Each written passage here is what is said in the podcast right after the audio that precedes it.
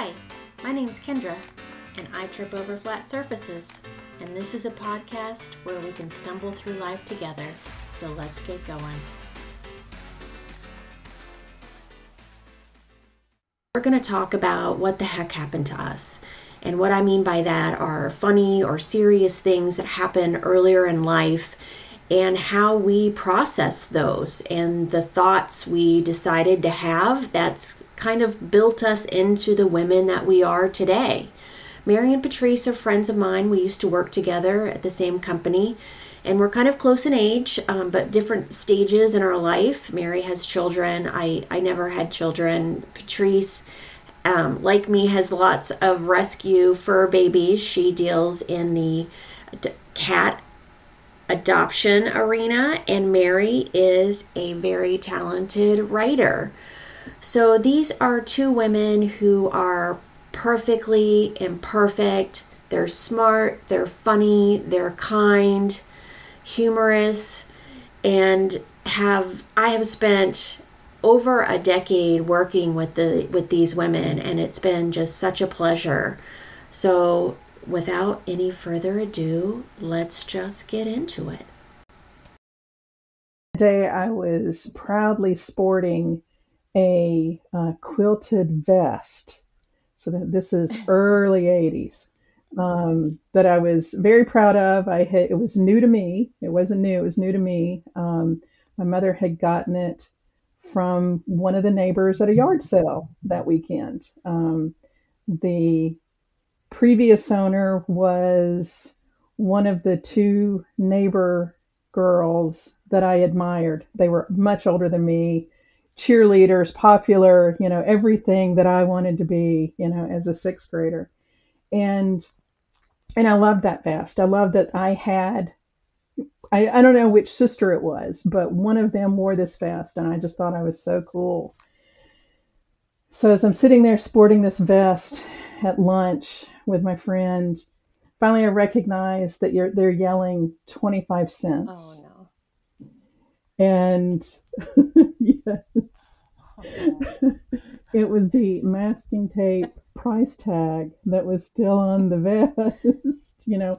And so I was mortified, absolutely mortified. You know, if I could have crawled under the table, I, would have, I, I have to have. ask since the vest was um, 80s, was it like a dusty rose and, and slate blue color? No, um, but it was burgundy with, and it was kind of a quilted look. So I just vaguely remember red with some beige flowers, and there probably was some blue, but more navy. It wasn't country, it was more, I don't know, it was, I liked it. and I think I wore it with one of my favorite turtlenecks. Um, but yeah, it was. Uh, but you know, I, I couldn't believe that they would sit there and make fun of me, and you know, I was just mortified. You know, as a sixth grader, just devastated. And I think it took me a while to wear oh, that vest but you again. Did you wore it again? You did. Oh yeah, and I it, loved it. Um, it, you know, gosh, how many times have I have to ask myself, like, you know, the small, medium, and large, that big long sticker that's on. Have you ever worn? worn oh yeah. With that, oh my gosh! It's, and but kids are yep. kids are kind of mean, right? How old are you in sixth grade? How old? Are, what is sixth grade? You know, I have no clue. Mary, do you know you've got kids? Maybe? Oh, so yeah. Just, yeah, so like somewhere around in there. Like we're just kind of like oh, learning oh, yes. ourselves. Yes. So that's probably closer yeah, I think to twelve. That's even set a more of a mortifying age, you know, because you're yeah, and oh, yeah. you want to be cool. You want to, I mean, who doesn't want to be popular? You know, who doesn't want to be cool? Right. Absolutely. So, did your friends kind of help you out? Were you there just, I mean, was it really like one of those shows that the spotlight just comes and focuses on you and it's nobody else in the room but you and nobody comes to your defense? well, I mean, that's what it felt like. You know, I can't remember the if my friend pulled the sticker off of it for me or if I figured it out when I went to the bathroom or you know what. I can't remember how because of course that I probably was in that tunnel, you know, just freaking out. Um, but I was a shy kid. I was very shy, very introvert, very, you know, just kind of, you know, blend. If I could have faded into the wall, you know, crawled under the table or faded into the wall, that's what I would have done. Um, you know, because all somebody had to do was just walk over and say, "Hey, you've got the sticker on your back." Right. You know, that that's what I would hope a kid would be taught to do today. You know, and then it could be a funny joke with the people at the table, and you know, because that's you know how this is carried through to me as an adult. Two things. Number one, I always check my clothes to make sure that all tags are. Yes, and every time I do, I think about that moment. I got to make sure the 25 cent sticker is off my clothes. Um, but then also, you know, nobody died. Nobody, you know, I didn't. So I can laugh at myself when these things happen now, you know, as an adult. That, because I mean, funny things have happened to me. Silly things have happened to And me you as an also make sure now that you point Um, out, because you, you do um, strike me as that, like you always make sure, like, hey, you've got some lipstick here, or you've got like oh, like, you know, mascara down your face, or Oh, yeah, I will politely pull somebody over. I mean, the times I have been in the airport and walked up to a stranger to say, Hey, I don't think you realize this, but you've got toilet paper stuck to the bottom of your shoe. You know, because I think about somebody, if somebody had just kindly approached me to say, you know, hey, you've got this right, sticker on your right. back, it's going to make you a target. So I, I purposely leave the tags on things, and I'll even wear them with the tags on because uh, it's another, it's for another podcast. But I have commitment issues, and if I cut that tag off, that means that I'm stuck with, I'm stuck with It it takes me a while.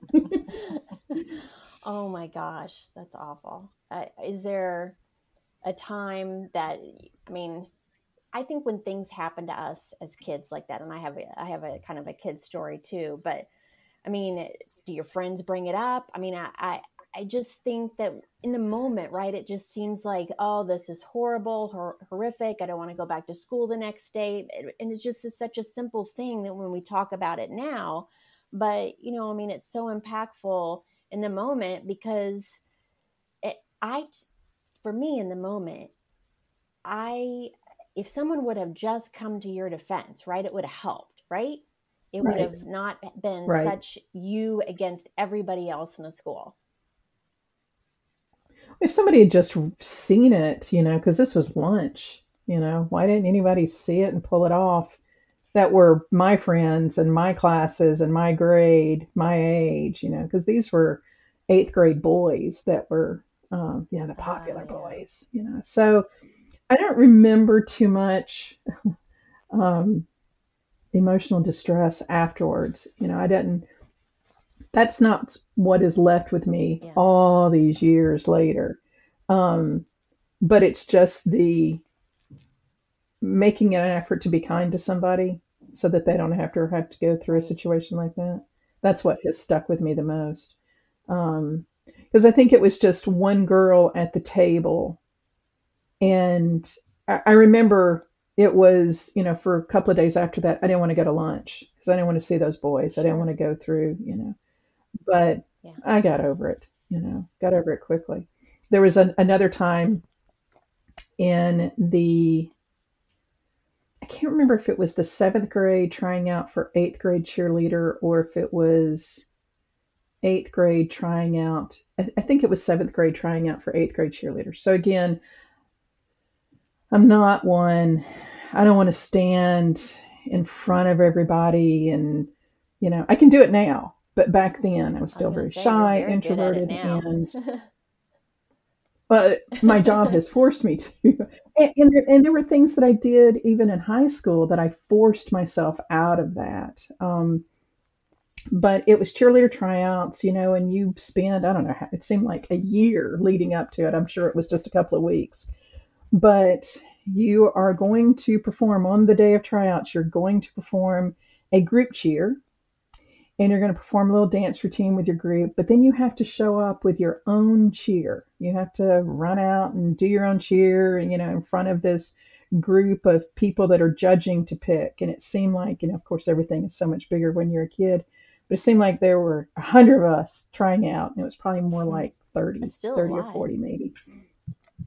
And for some reason, in our individual cheers, so we were in this big long line, the length of the gymnasium, and they had one set of bleachers set up in the very center um, that you would run up to from wherever you were. And they would just tell you, you know, just show your spirit, just run out there, you know, and be all full of spirit and do your cheer. And for some reason, I have no clue, but we didn't wear shoes. We just wore oh, socks. Really? Because did were you on mats? And were you on mats? Yeah. No, oh, we were on the gym floor. So that you you know where this is going, right? Yeah, you know oh, yeah, yeah so, I cannot remember why I did not have I didn't have a good pair of socks that I wanted to wear that folded down and looked like little Bobby socks. And I remember going to my dad's sock drawer and he had the most pristine pair of white socks. I didn't have tiny feet as a kid, but they weren't huge. But you know, these fit very well. I mean, or fit okay enough, but I could roll them down and they were cute little Bobby socks. And so it was my turn. And I, I practiced this cheer. This friend of my brother's had prepped me, helped me so much, and told me what to do. And, you know, she told me, whatever happens, just stand up, you know, pick your, if you, what if you fail? You know, just stand up and pick yourself up and just keep going. Just, just keep going. It happens. Just keep going. And so I, it's my turn. I jump up and I run out there and I do a high kick and I'm yelling and all the stuff and bam, I fall. I, you know, and you hear the whole gym oh, go, right. you know, and so I'm okay. And so now I'm in my head going, all right, she, Kim told me what to do if this happens. So I just get up and I do my chair, I just keep going. So I get up and I'm being, you know, all positive and everything because I mean, it was dead quiet. And so I pop back up and so then I start my cheer and I'm in the middle of my cheer. And now all of a sudden I'm having the second conversation with myself in my head going, oh my God, I cannot believe right. you just fell. I can't believe you just fell, you know. And then all of a sudden I realized I have no clue where I'm at in the middle of cheer. I mean, it's like this screaming thing in your head, right? And it's just. Oh, I mean, oh no, it was it was a quiet kind of nonchalant, like, oh my god, I cannot believe you fell. you know, it was just a very, you know, but you got up, you know. It, it, so I remember stopping, and and because I think it shocked everybody that I just popped up and went for it, you know, and I stopped myself and said, I need to start over. They're like, go oh, for wait, it. You so know? you stopped and, what um, you stopped everything and said you needed oh that's gutsy. Good for you. I need to gutsy. That's yeah. Yeah. Well, I mean, well, you know, because I am totally lost. I think I would have just kept mess, you know, making up stuff. I wasn't that smart. I wasn't that smart. But you know but i finished it. And again nobody died. I was okay. And i had a lot of people come up to me telling me oh my god you did so well. I can't believe you fell but you kept going. And so you know that's what i carry with me you know as an adult. So you know all the times that i've been with y'all you know work and having to give presentations. And and i remember that you know if you fall down just stop and just you know correct yourself and you know keep going but i like that so. because you made a decision to wait a minute i'm going to take a moment. I'm going to you know like i've i've said in the, on other um, recordings turn back to my north and you know take my step in the right direction as opposed to just you know continuing down i think i would have come down just the path and made stuff up and it just would have been a mess. But you know to to get it done and get it done well you know and, and to do the right thing you stopped you took what you, you made that decision face your north and then you kept going. So yeah. Oh yeah. Oh yeah. And it, and it led to of course i didn't I didn't make cheerleader. I didn't make the stand up squad that does the football and the basketball, but I was on the pep squad. Um, and and that was that was fun. Had a great time doing the pep squad because we only had to do basketball, so that was perfect. And then when I got to high school and found out there are cheerleaders for the wrestling team, and they sit down. I became a cheerleader that, for the wrestling. Is it true? I mean, I didn't yes, know. I mean, I went to a really tiny school, so I didn't know they had cheerleaders for wrestlers. Our team did. I mean, our school did. Yeah, yeah. In Alabama, wrestling is huge, huge. And and we actually had um, a really, really good wrestling team my year. Um, the three years that I was a, a mat maid. Is what a mat maid? Okay, well, we have mat to discuss maids. that name, yep. and that needs to change. I think they're called okay. wrestling cheerleaders now. I don't, I, I don't know. I'll have to look. I'll have to go back and see if they still are called mat maids. I don't know, but it was well, fun. Patrice, tell everyone a little bit. You do cat rescue, and so tell us right now the number of cats you have in your home that are yours versus foster rescue. So, you know, there is a wonderful saying that you never ask a woman her age. you never ask a rescuer how many animals they have. I have animals, enough said. we, um, I have more than one, but I have less than 30.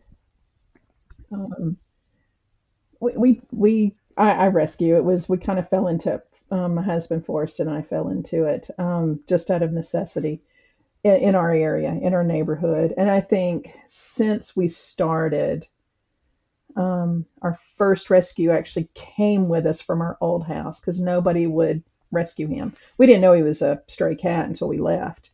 And that's when we recognized he's stray. He's not any neighborhood. He's not any neighbor's cat. And so we brought him to Hendersonville with us but then we recognized all the strays in in our neighborhood and i think and then working with the rescue freedom farm animal sanctuary um, we i think I, have lost count um, somewhere in the neighborhood of 200 cats awesome. have been through our house um, you know awesome. and and yeah. found homes yeah, for them yeah, they're not still there. or, or you know i mean just right right right.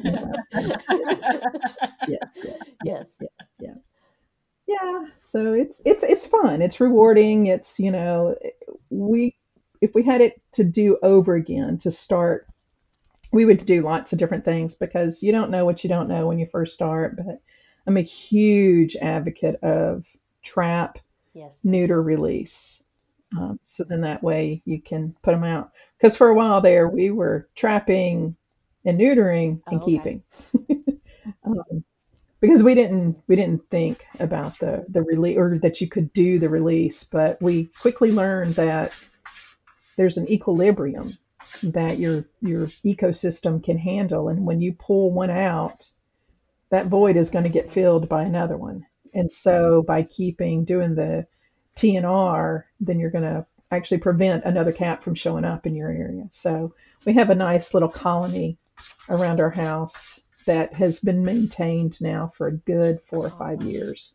That's awesome. Um, no well, new females. Thank, thank you goodness. for all your your hard work. I know I know how hard it's been for you guys over the years. So, but yeah. well, I have a story from when I was younger as well, and I think I was in junior high or early high school, and um, I don't. I mean, I have plenty of stories. I I have been trying to since I've um, gotten into this uh, decade of my life. I want. I was going to say my age until you made that comment. Now I'm not going to say my. hey, I'm 51, going on 52, so, so I, I, don't care about my age.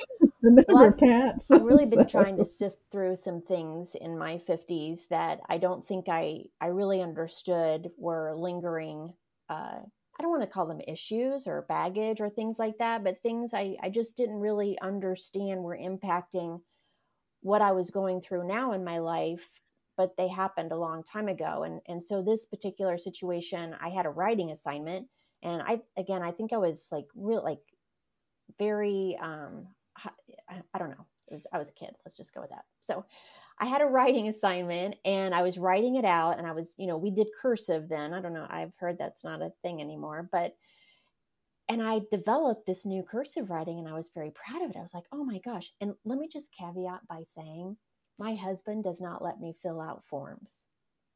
Okay? Because my penmanship is so bad. But anyway, so I had been writing this assignment. I was really proud of my cursive and I showed my mom, What do you think of this?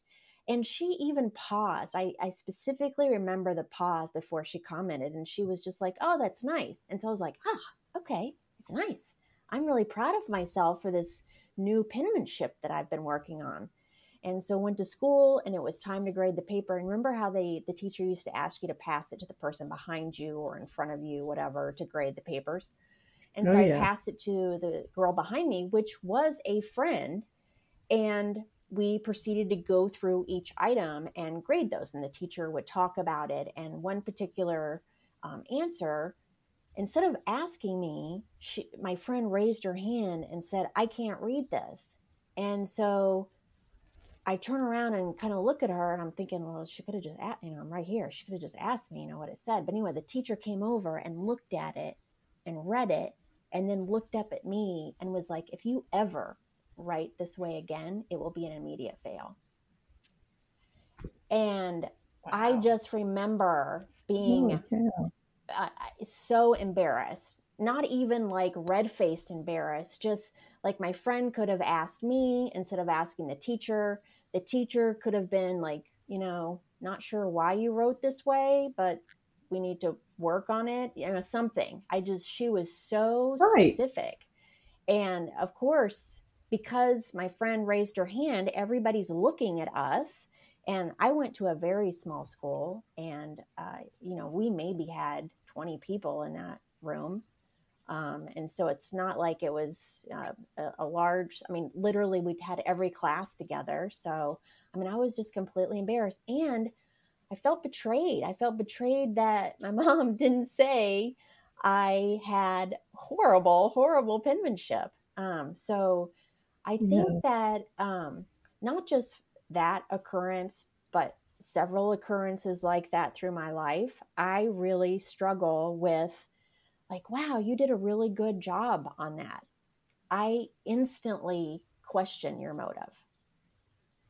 And oh, wow. I really feel like I need to to know I did a good like like if you tell me oh I did a good job and I don't feel that way then it then really it doesn't matter anyway I, I need to feel like I did a good job but um but I really question that and I really felt betrayed that my that my I mean, my mom could have saved me in a sense, right, from from that situation. And um, but and I, as I got older and, and thought about it, of course, she's a mom. I mean, I don't have kids. I mean, Mary, I know I know you have kids, and I'm sure you've probably been in the same situation where they've brought to you a picture they've colored and be like, oh, "Wow, isn't this awesome?" and you have no idea what it is, and you don't want to ask, and you're like, "That's a wonderful elephant." Fun i mean, you know, like I mean, I don't know how do you do it because where's the line?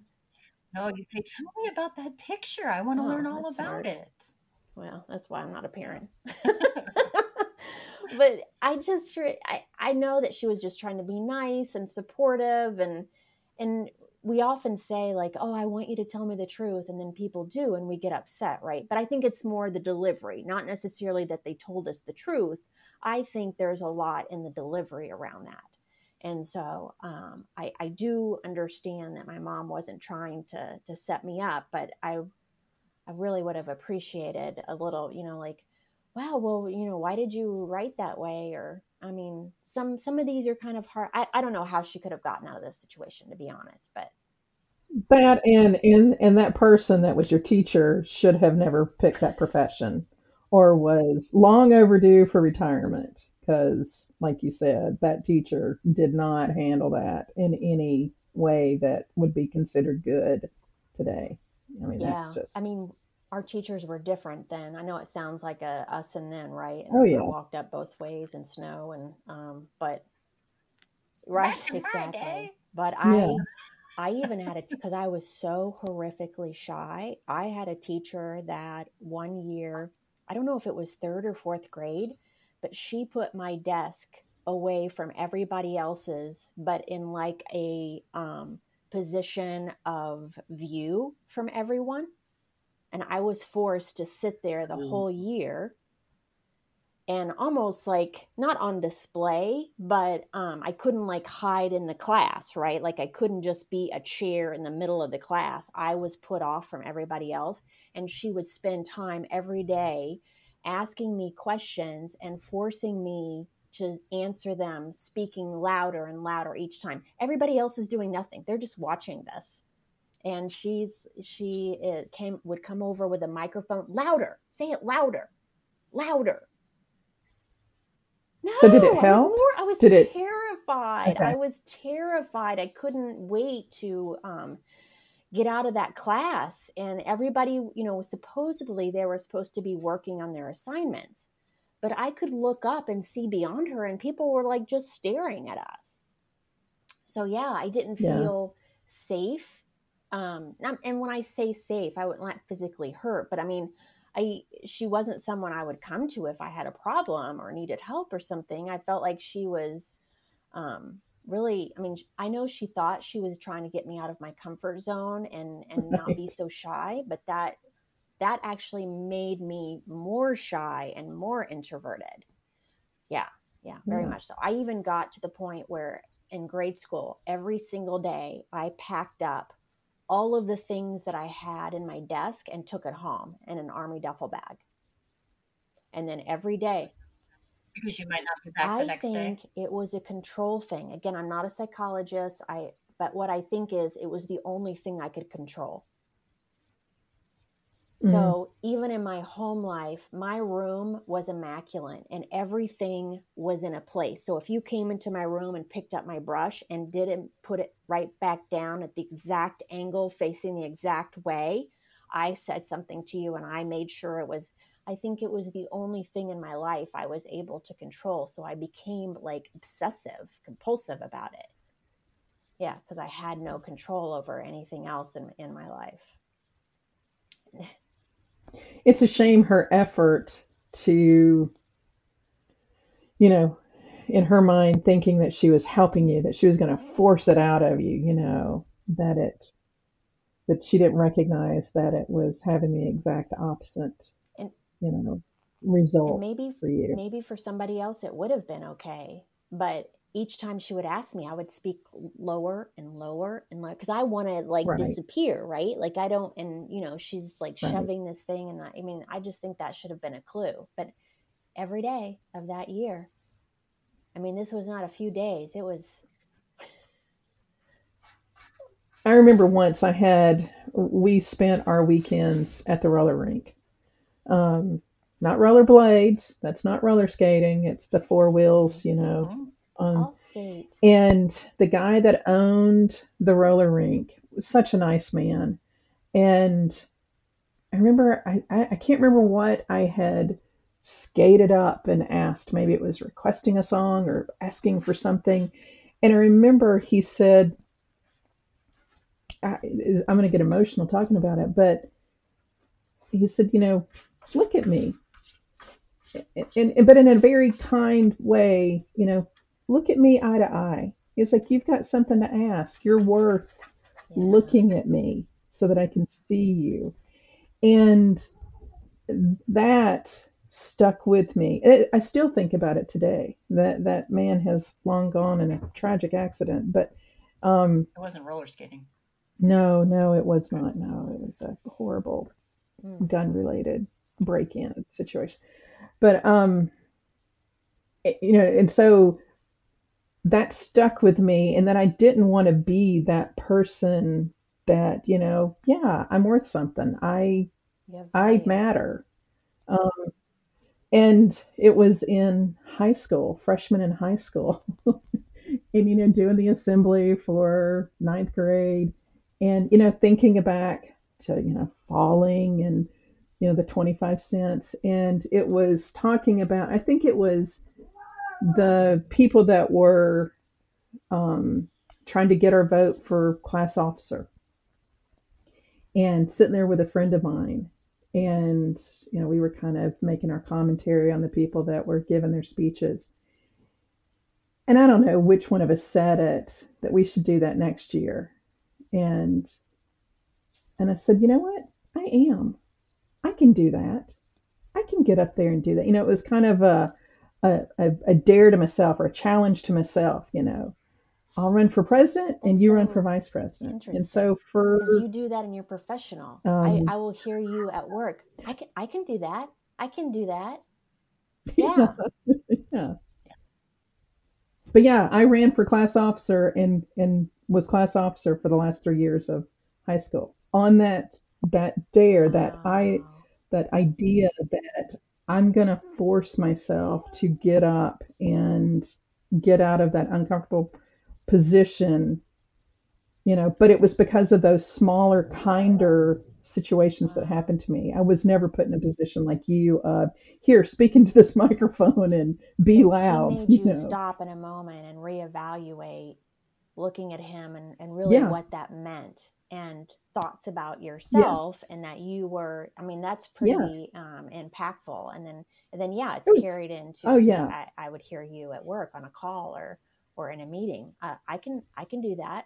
I have no problem stepping in yeah. there and out. You know, and I think I've got all the times of the presentations that we would go and do for big proposals and you know the butterflies, but then you know kind of doing the internal coaching. You got this. You can do this. What's the worst that can happen? You know, and I have had the flashback of well, you could fall, but you're not wearing your dad's socks today, so that's not really going to happen. or you know I don't have any price tags on me, so that's not an issue. Mm. So I find that so interesting because all of the recollections I have of that time are all negative. Like I don't have any upbeat, powerful, positive recollections of people like that. So I find that very, very interesting. I've got those things that you you know you remember and you're just like um, it just shoots down your self-worth but what i find really interesting is we both are professionals and we both are very positive attitude people and we both are you know where we are right now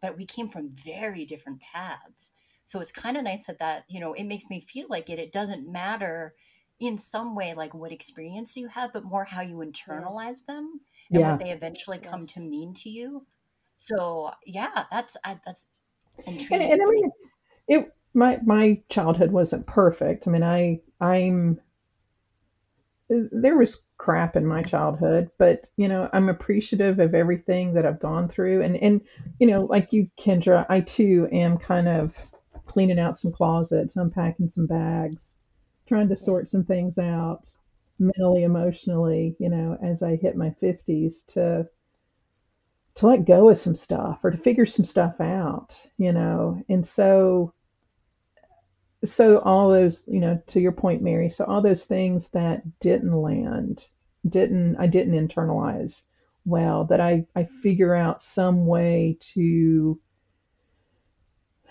you know, touch it and let it go, you know, realize this is not something that I want to keep and and just let it go. Um, so so Mary, but, wanna um before you tell us your story, why don't you just a little bit about your writing and a little something about you? I am a fantasy and science fiction writer, and, and I am in the middle good. of my. Yes. uh, I think my is it my seventh book that's going to come out? Wow. Something wow. like that. That's going to be coming out. Yeah. Um, and I've got a um, a novella that turned into four stories about four very strong women. Oh, yeah. yeah. So, so this podcast will be out in, in February of 2022. So what will you have okay. coming out? Do you know? Will something? Um, I'll have a um, second book in a series, and then I think I will have the first book in um, another four part series that's based in one of the books wow. world. And I don't know whether to actually mention titles or anything like that, but it's Is there a um, website people yeah. could go to to check out your writing or a Facebook page maybe? uh it's uh claudiablood.com. So tell us a little bit about your story, Mary. So I think um, when we were talking about this, one of the stories that popped in my head that took me a while to deal with, and and, and I know this is like the, the day and age, but back when I was younger, I was one of the first kids who had divorced parents, and I didn't even understand what that concept really was. And uh, it came to a head, and I was oblivious, high school, happy, thought we had a great family and that sort of thing. And my mom had me take my sisters to the school that was nearby and walked back, and she said, I will come by and I will get pick you up later. And it got dark. and she finally came by. We ended up actually walking home, and um, my dad's things were out on the oh, front lawn. Oh, and wow yeah, it was one of those. And so that started the ball rolling on just like some crazy, crazy, crazy, crazy things. Um, everything from there may have been some knives used. There may have been some things about, you know, taking kids in cars and committing suicide. There may have oh, been some things about um, just like very, very crazy things going on because um, because of the drama of what was going on. And the thing that really, the one that I was going to tell was so they're finally getting divorced. My dad is going to move away, and he they bring us into the living room and say, "Okay, um, we're getting a divorce, and you need to choose who you are going to live with for the rest of your life. You need to choose right now, and then um, that's who you're going to live and with for I'm the sorry, rest of your life." Did you say how old you were with your siblings? Um, I was, I think I was 15, hmm. something mm. like that. I had an oldest year old sister and then like a she's seven, I oh, think, oh, wow. six or seven, something like that. So not like in that awkward age, you know, where you're kind of trying to grow up and find your own way. And I had friends at school for the first time because we'd actually lived there for a little bit. And so I desperately wanted to stay. Um, my mom uh, was an alcoholic. And so she ended up, she was a little bit crazy, but I figured I didn't have that much longer before um, I would be going away and I could stay with my friends and I could survive, right? And I, I really resented my dad for what he was doing because I didn't understand mm-hmm. it, right? I'm a kid. It's all about me. I didn't understand. And so I told my dad, I want to go. I, I told my mom, I'm going to stay with you. And my sisters are all looking at me and then they're like, they choose dad. And my dad's like, well, um, if I can't have all of you, I'm not going to take any of oh, you. Oh. That's what he said. And I'm like, and now I know, I knew even then that my reasons for staying were very selfish, right? Like I knew I was just staying because I wanted to be with my friends. Not that it would necessarily be fun or anything, but I wanted to be with my friends. And my sisters just looked at me like, please, we cannot handle what's going on here. So I said, you know what? I'm going to go with dad too. We're, we're just, we're going to all go with dad. And then he kind of looked at us all and he said, well, I'm not going to take any of you and left. Yeah. And so um it was I also did not realize that we were the house. My dad came back and ended up tricking my mom into selling the house because he thought he told her they were going to get back together so she would sign the paperwork and then sold the house from out underneath her. And we ended up squatting there until she could figure out a place for her and her three kids to live. So, um, I think what I so there I back then I was a little clueless, a lot oblivious, and resentful, going all different directions about what was going on. But I think I finally landed in they were both doing the best they could, right? Like with their own perspective on life and with the things that they were going through, they were doing the best that they could, and they were taking as much into account of us as they could, and it just for me didn't feel like enough, but it was the best that they could do. And so, you know, as an adult, I look back and think, okay, so my dad um, had been having an affair and was, you know, living with this, the love of his life now. And then imagine bringing in teenage kids, teenage girls into that, right? Like that's an epic. So you think he had no intention, you know, from the beginning? He thought he thought you would pick your no mom intention. from the beginning. I think he thought we would pick our mom. Yep, and that you know we, he kind of did it for show, just so that we felt like we had some some choice in the matter. And my mom, I understand, you know, more now as an adult looking back. Um, I didn't know my grandfather was an alcoholic because I was shielded from that. I didn't know about the patterns that you tend to take in your life if you're not self aware enough to get them out. And so she my dad had felt that she had tricked him into marriage and that he hadn't actually chosen to marry her. And that choice was really important to him. And so when it came time, the, the woman he had the affair with, who he's still with today after so many other years, he chose her.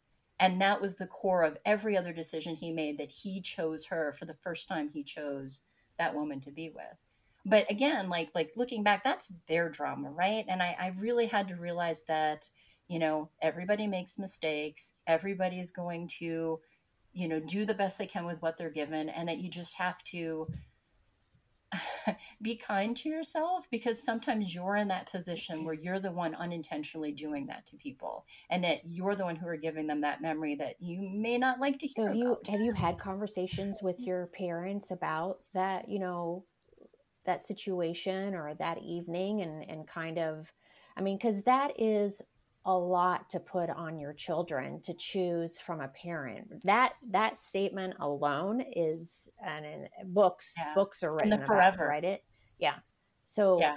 have you been able yeah. to have those discussions about how it made you feel and and how it's impacted you um, there was so much more drama oh, after that, geez. even. yeah, um, there there was a lot of uh, drama after that, even with kidnapping charges and just um, oh, interstate things, and like I seriously, like you guys, I could you... write a book. Oh, wait, I did, but none of that stuff was in there. yeah, should write a book. No, but I did talk to my dad. So, how this plays into the other story I wanted to tell you about is so now I'm an adult and I get married, and I have, you know, this guy um, that I was married to, and I discover that he's having an affair on me, and that he has, you know, the love of, of his life, and that he is going to. Um, we end up, you know, getting divorced and that sort of thing. And in the aftermath of that, or as it was going on, I called my dad and I asked him about that because I was like, is this just how it is? Is is this just what it's like being married? Is this just like everybody's going to eventually do that and i've just got this wrong idea about marriage. Is this just why did you have that affair with your with my mom? Like what or why did you have the mm-hmm. affair on my mom really? Um, and he had that's where the whole choice thing came into play when he told me that whole story and you know some other things that i won't disclose but um, it was sort of that's when i really recognized that he made choices, she made choices, and those choices made the drama. And so with my own divorce, I decided, you know what? No, this that is not who I am. That is not who I want to be. That is not the pattern I'm going to perpetuate. You know, I he um, he had asked me before I realized about the affair um, if we could delay so that the benefits would kick in. What he really wanted was benefits to kick in for her because she was going to move in as as a partner. And, you know, then I found out about her and I was so angry, but I was like, you know, I said I was going to do it.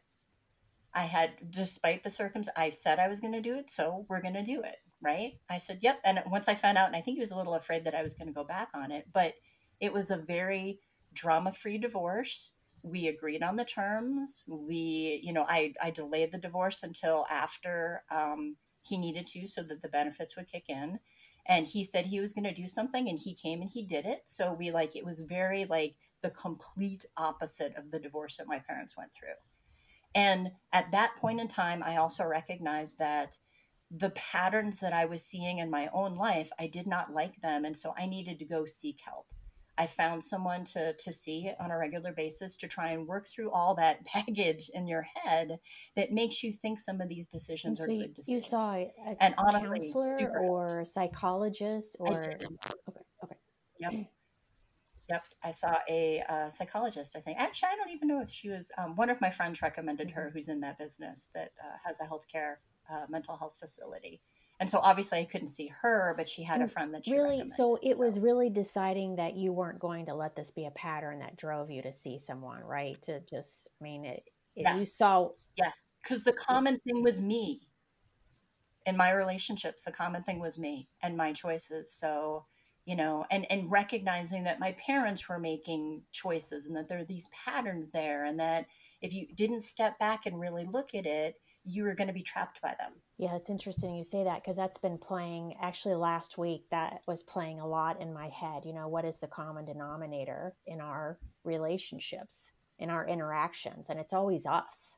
I mean, we we can't get away from ourselves. Yep. So we might as well make the you know the best of ourselves that we possibly can so obviously you you know talking to someone you were able to do that was there something in particular um, talking to this person that really helped drive a, a better thought about yourself um, throughout all of this that's happened to you the big thing that i had was the you're not going to change them like i would get with these people that that i thought i could help that I could help, I could make them better, I could help them change and be the people they could be. But the reality is nobody changes unless right. they want to. Right. Right? right. You can you can poke and prod and all the rest of it, but if a person doesn't want to change, they are not going to no matter what you do. And so you have to find someone that you are happy with, that you are compatible with, that you love for who they are right then and not who they could be in your mm-hmm. imagination, right? right? Not you know the potential that they might have because that's all wishes Fix, and dreams. Fixer uppers are great when you're looking at a house or a property, right. but not people. Yeah, you can fix things. I mean, the plan is probably to fix them up and sell them. Oh my God. right. But that's very, that's so because Patrice was talking about how she, I, I can do that and how she's become that person. Mm-hmm. But Mary, that's all the years that I've known you I've always thought that about you. You're always open to have whoever that other person is. Like if that's who you are, then great. You know, do you? That's you know, you don't you don't ever seem to try to, um, or you always. Let me let me rephrase it this way. You always try to understand in in our personal um, conversations. You always try to understand where that other person was coming from. Maybe that was the better way because there's yeah. so much value. I mean, everybody's not the same, and who you are that's different makes you so valuable. Right. Right. It's it's those things, your quirks, everything else that just makes you wonderful. Right. And I I think um, I think we often look at ourselves, and first we don't recognize what those valuable strengths are, but two we so right. easily recognize the weaknesses and like oh i need to work on those weaknesses i need to work on those weaknesses i need to work yep. on those weaknesses and yep. I think we should work on our strengths. I'm not saying we shouldn't um, give some thought to those weaknesses. And um, obviously, I'm not a great writer. I'm not going to run out and write a book. I mean, that's not my positive. I mean, you guys remember my emails, some of them, right? I mean, that's not that's not a, that's not a strength for me. So I got to get somebody to help with that. But you know, I'll, I'm happy to talk to you you know, through a podcast, through, you know, a mm-hmm. call, you know, I'll even, I may not enjoy it or feel good about it, but I'll stand up and, and talk. But I think that if we, I don't, I don't, maybe you guys could put it and frame it a little bit better, but um, if we're not looked as being recognized for something, we don't seem to really recognize that it's a positive thing for us. Does that make sense? Like you know if if i'm uh, if i'm a good communicator maybe if i'm not a good communicator in in another in, in a way um, that's outside of the podcast oh I, I i'm not a good communicator right. You're, you're not giving right. yourself credit for where you yeah. are a good communicator and where you're mm-hmm. actually stellar so, as a communicator. You're focused on that negative well i can't write an email or that. you know oh my gosh i All cannot right, well, illustrate. i'm not a very good illustrator but i can do some graphic work. You know? I, I mean it's so I, I want to grow those areas and honestly i'm tired of trying to grow the weaknesses. I've tried to do it for decades and I literally feel exhausted inside. And not that they don't deserve, again, some um, time there, but I, I want to be, I want to feel good about what I'm good at and, and grow those areas and get even better at them. So. But haven't you over time? Because I mean, there's lots of things that I don't do well. I'm I'm, I'm not a, a great writer either, but I know some people that are, and I've made connections. And I think what I'm good at is influencing and convincing those people to, hey, how about you write this? and, and I think you possess that that skill as well, being able to influence and you know uh, convince people through communication you know to hey you're the expert at this how about you do this you know and i think that is No, a yeah, skill that's true. That's Oh, true. I, I think you know, Yeah. that that a lot of people don't give themselves credit so. for Mary, how have you um, represented yourself with your kids to kind of um, sort of help break the pattern, so to speak, in in you know what you kind of felt was that common denominator for you, and and you know how that's impacted your relationship with your kids. Well, there were a couple of things. So first, my mom was so secretive. Um, there was no conversations about anything like growing up as a female, like none of the things about menstruation or Mm, anything else my like that. Like too. Yeah. everything was a state secret. Um, and so I've been very upfront with my daughter to basically say, look, I did not have a great relationship with my mom. I'd like to have a good relationship with you so that when you've got questions, you can ask me about it. And I'm not going to embarrass you in front of dad or any of your other friends, but I'm there if you need me and we can talk about whatever you want to talk about and it'll awesome stay between us and it'll be fine.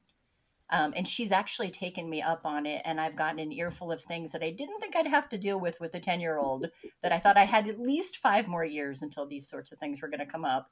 But we're talking about it. So I'm just trying to be like, okay. Wow. So, Mary, I'm really impressed by that because I have other friends who say the same things to their daughters, but their daughters still keep things from them. And maybe it's an age. They're they're older than 10, so maybe it's high schoolish type things, but Yeah. the fact that she really did come to you and believe you, I think says something. and I'm hoping because it didn't turn into a big deal and because it was, uh, you know, that it, we did talk about it and there was no judgment whatsoever for what she's, you know, exploring, that hopefully that'll be something that she'll continue to do. We'll see. But she's going to hit high school and it's all going to go to heck. So, maybe not i mean i've been around you with your kids and to watch you i mean i and again you know thinking about things that stick with you how attentive you are how honest you are how it, I, I can feel that with the little bit of time that I, I spent with y'all just i don't want to say normal but it was kind of a gosh i wish i had had this when i was a kid you know somebody that was i guess honest Mhm. is the is the You best don't tell your description i can that they come have up good with I penmanship, do you? I'm joking. but I did, you know, when I didn't know what they drew on the paper, I did ask them to tell me about it so I could figure no, out I what it agree with you, was. Patrice. Yeah. right but i mean you know it, it was just an honest communication back and forth you know it wasn't the you weren't fluffing them up you weren't you Right. know responding to want to them super negative because there's so much negativity in my family right the rest of my family that you're never right good enough and you're, you know, yeah oh, oh, that's what you did. Um, but but the second thing was making sure that, you know, I've said I am not perfect. I'm doing the best that I can and I will make mistakes. And we will we will deal with those mistakes and we'll move on. And you're going to make mistakes and that's okay.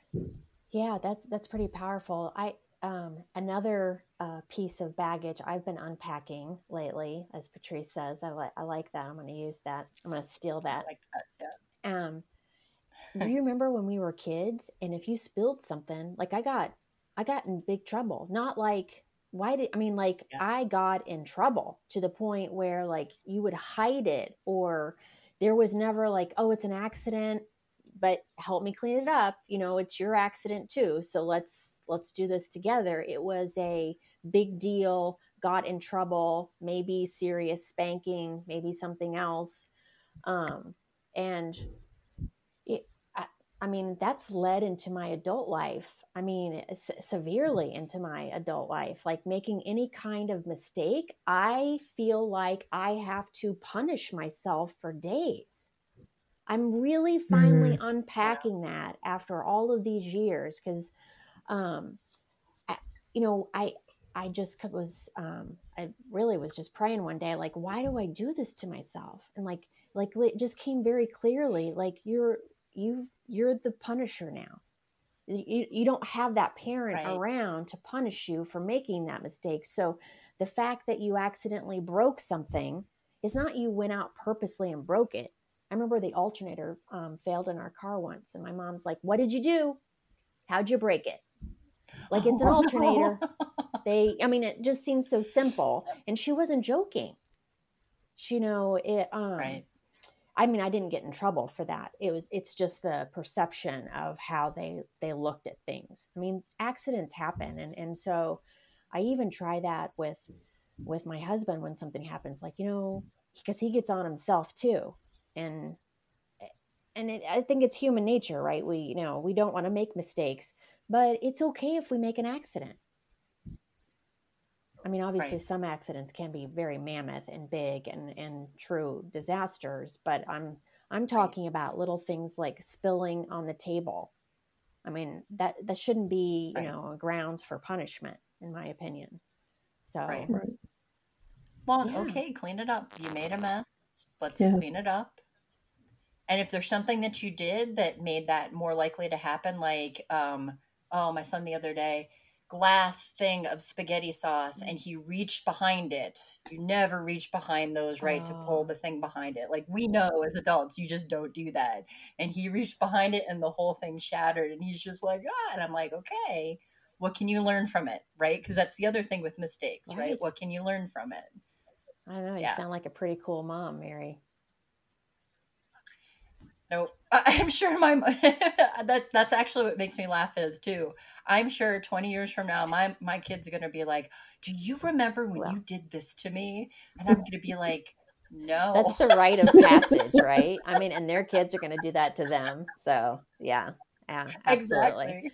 well, I do think the common denominator in all of this, or you know, those things happen, be it younger or older, and obviously we live through them mm-hmm. all sometimes we live through yep. and, and we and we, pass through it very quickly and, very quickly. we don't have to worry about lasting issues lasting issues and then there are others where we there are others where we are still unpacking are still unpacking. but it's a process don't you think it's the story that you tell yourself too? Like if you tell yourself that you're a survivor, that you can do it, like what, what Patricia said, she can do it. Like that's what she learned is she can do it. She you know she can. That's the story that she tells herself when she hits that difficult situation right. and then she does. And if you go in with the story of i'm a failure um, so for the record when i went out for student council because i was forced i lost by one vote and i hadn't voted for myself. Voting matters people. Get out there and vote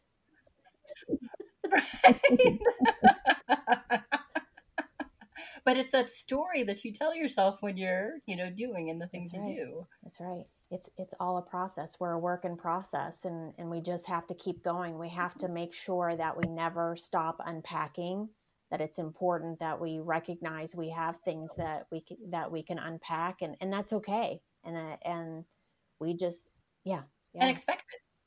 Yeah. Yeah i mean you've got to you got to be gentle with yourself. You got to you know have some compassion for yourself so that when you're on the discovery of those behaviors that have been carried forward, you know, like punishing yourself, you know, have some kindness and, um, you know, even if, if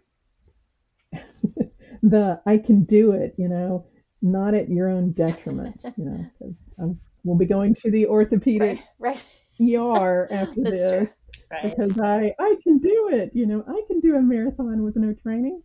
Um, yeah. so you know, it's it's for me now. It's the having compassion, having compassion for others, having compassion for my parents, because yeah, you know, they did the best they could, um, and and having compassion for myself. You know, those times yeah. where I screw up or I don't feel like I can do it. You know, it's okay. Just when you're ready, that's very true. Do it. Very true. Or let it go. well, I can't believe how time has gone so quickly. But thank you so much, to both of you, for being on the podcast. I, I really, really appreciate your time today, and um, maybe we can we can do another one to kind of follow up on on this one. Um, so everyone that's listening, thank you so much for coming back for a second season. So happy to have you back. Um, if you haven't, please run out to the web- website and subscribe to the email. Uh, you will get um, encouraging email. I don't know if you guys are, are getting emails, but um, hopefully that you find those beneficial. Rate, share, subscribe, and follow. And thank you for tuning in. And until next time, change your thoughts, change your life.